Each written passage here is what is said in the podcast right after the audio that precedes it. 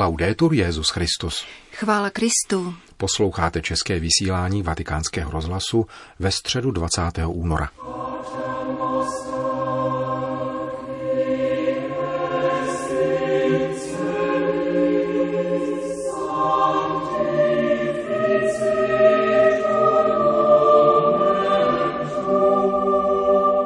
Dnešní generální audience se konala v zaplněné vatikánské aule Pavla VI. a byla zahájena čtením z Izajáše. Prorok podává přirovnání, kterým hospodin vyjadřuje svoji lásku ke svému lidu. I kdyby matka na svoje nemluvně zapomněla, já nikdy nezapomenu.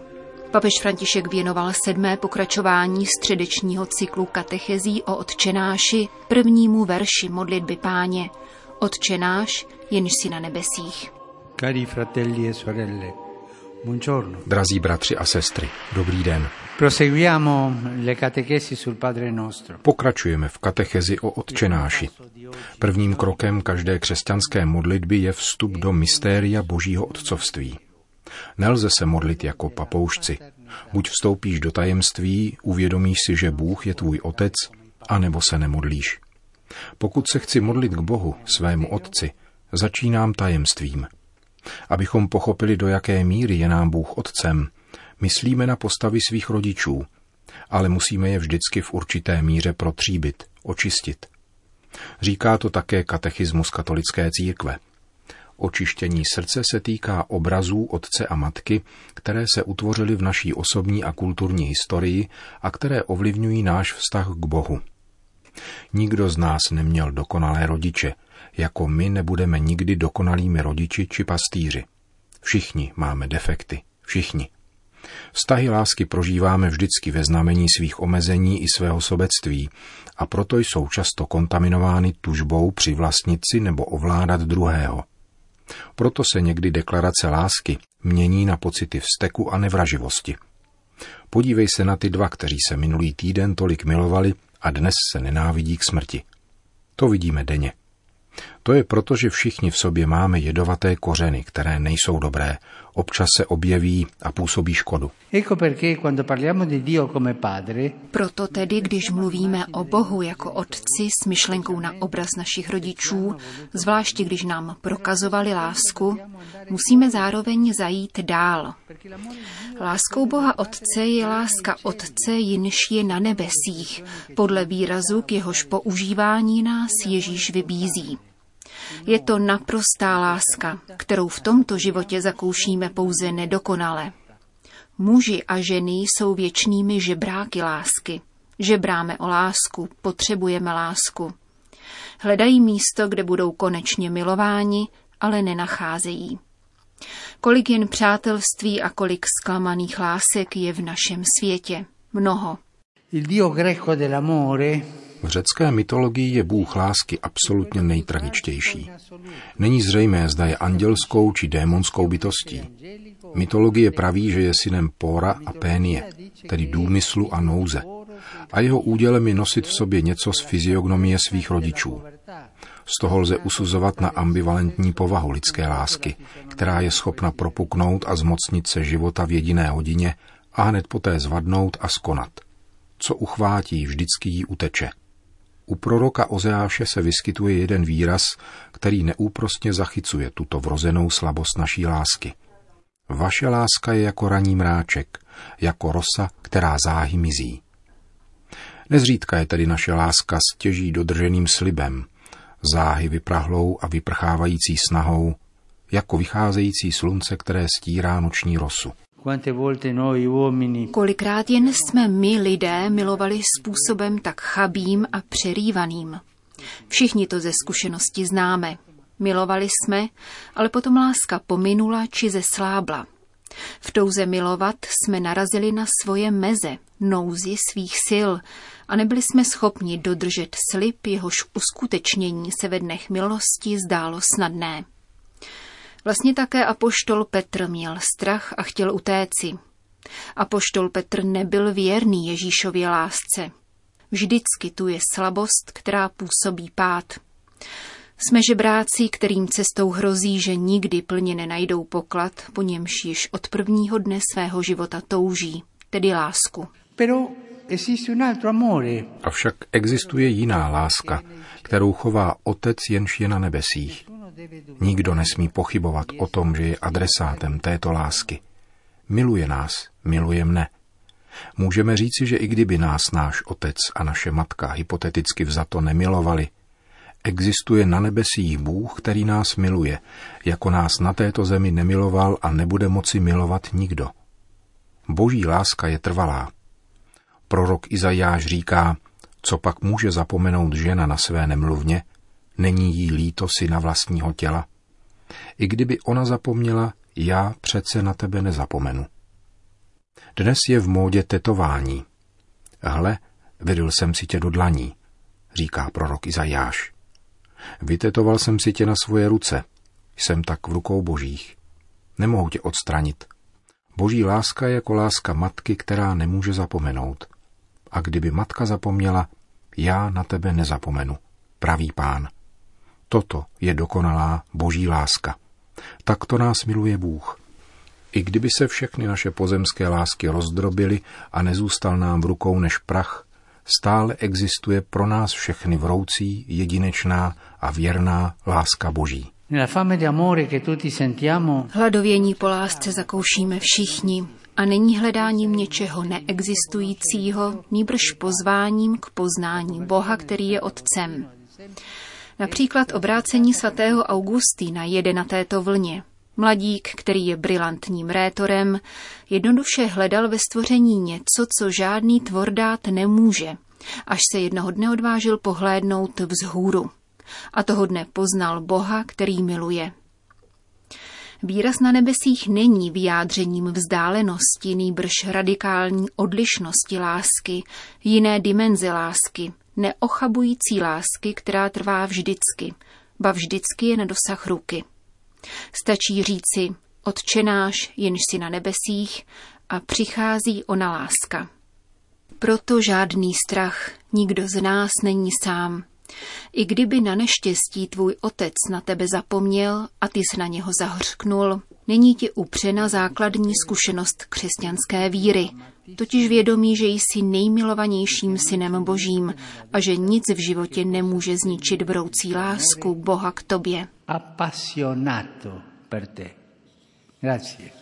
To byla katecheze Petrova nástupce. Ten pak v závěru generální audience zmínil svátek stolce svatého apoštola Petra, připadající na pozítří.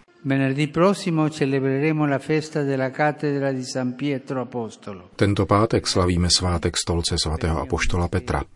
Modlete se za mne a za moji službu a také za papeže Benedikta, aby stále a všude utvrzoval bratry ve víře. Po společné recitaci modlitby odčenáš Petru v nástupce všem požehnal. Domino hoviscum. Et cum spiritu tuo. Sit nomen Domini benedictum. Et hoc nunc in seculum. Aiutorium nostrum in nomine Domini. Qui feci celum et terra. Benedicat vos omnipotens Deus, Pater et Filius et Spiritus Sanctus. Amen.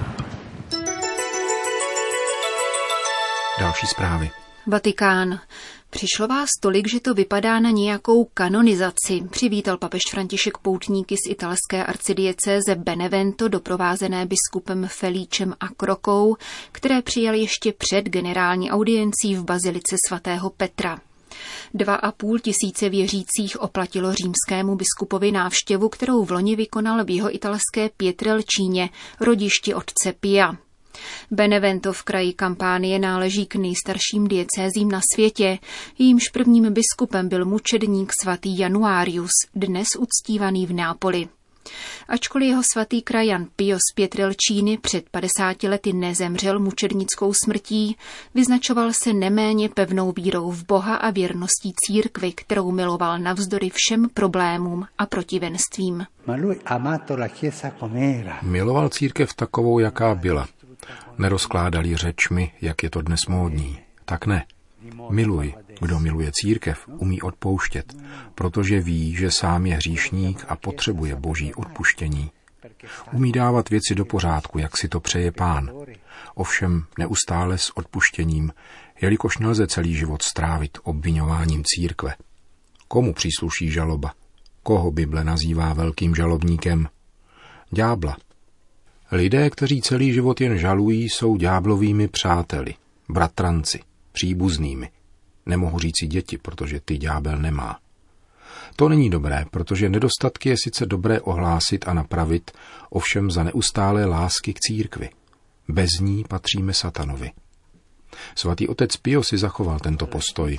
Miloval církev s veškerou její složitostí a zápory, ale také z hříchy jejich dětí. Nezapomínejme na to. Svatý otec vyzval jeho italské poutníky k životnímu svědectví, které hlásá Kristovu vlídnost a milosrdenství. Právě to dnešní lidé očekávají od pánových učedníků. Svědectví. Pomyslete na svatého Františka, jehož váš biskup dobře zná, na to, co řekl svým učedníkům. Jděte a vydávejte svědectví. Slova nejsou třeba. Občas je nutné promluvit, ale začínejte svědectvím. Žijte jako křesťané. Dosvědčujte, že láska je krásnější než nenávist. Přátelství krásnější než nepřátelství. Vzájemné bratrství krásnější než válka. Vyzýval papež František poutníky z arcidiecéze Benevento. Vatikán. Pro sexuální zneužívání nezletilých ze strany kněží je příznačné, že 80% obětí je mužského pohlaví a většině z nich je více než 14 let. Výklad přenechávám jiným, ovšem toto je skutečnost. Prohlašuje arcibiskup Charles Šikluna, někdejší vatikánský promotor spravedlnosti, poté malcký arcibiskup a druhý sekretář Kongregace pro nauku víry v předvečer vatikánské schůzky o ochraně nezletilých. Jako jeden z členů organizačního výboru tohoto setkání zároveň doporučuje zdravý realismus, neboť, jak říká, třídenní schůzka nemůže zacelit desetileté rány. Co tedy od vatikánské konference očekává? Na to monsignor Šikluna odpověděl pro naše mikrofony. Řekl bych, že důležité budou výsledky diskuzí, které se v rámci mítinku povedou. Nastanou zde totiž chvíle, kdy všichni účastníci v jazykových skupinách budou moci projevit své naděje, frustrace, strach a také touhu pokonání dobra. Prvním postojem tedy bude naslouchání a z něj se bude odvíjet následná strategie, která se bude rovněž řídit doporučením svatého otce. V tomto smyslu vkládáme velká očekávání do jeho závěrečné promluvy. Nechceme nicméně naslouchat jenom papeži, nýbrž vyslechnout se navzájem, což z tohoto setkání učiní další významný moment na cestě boje proti zneužívání, kterou se církev vydala již před lety. Na setkání se bude samozřejmě mluvit o prevenci a nutnosti zachovávat prezumci neviny. Pokud se totiž tato zásada porušuje, působí to nevinně obžalovanému mnohdy nenapravitelnou škodu, podotýká monsignor Šikluna. K hojně diskutované věrohodnosti církve maltský biskup poznamenává. Věrohodnost není otázkou třídenního setkání, níbrž je třeba si ji vytrvale a den za dnem vybojovávat. Chtěl bych nicméně připomenout mnoho kněží a řeholníků, kteří v celém světě tiše a věrně pracují a velkoryse se namáhají. Jistě nikdy neskončí na prvních stránkách novin – Ovšem právě oni tvoří les, v jehož rámci se občas nějaký ten kmen skácí. Musíme hledět na tento les a zároveň z našich společenství oddálit vlky, aby se naši kněží řídili vzorem dobrého pastýře. To by měla být naše modlitba za církev. E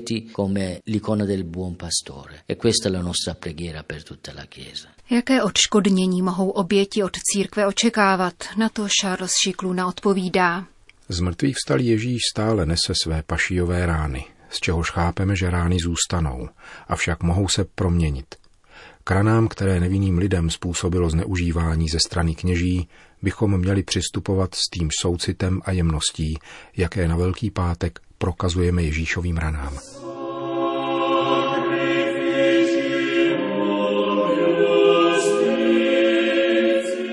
Končíme české vysílání vatikánského rozhlasu. Chvála Kristu. Laudetur Jezus Christus.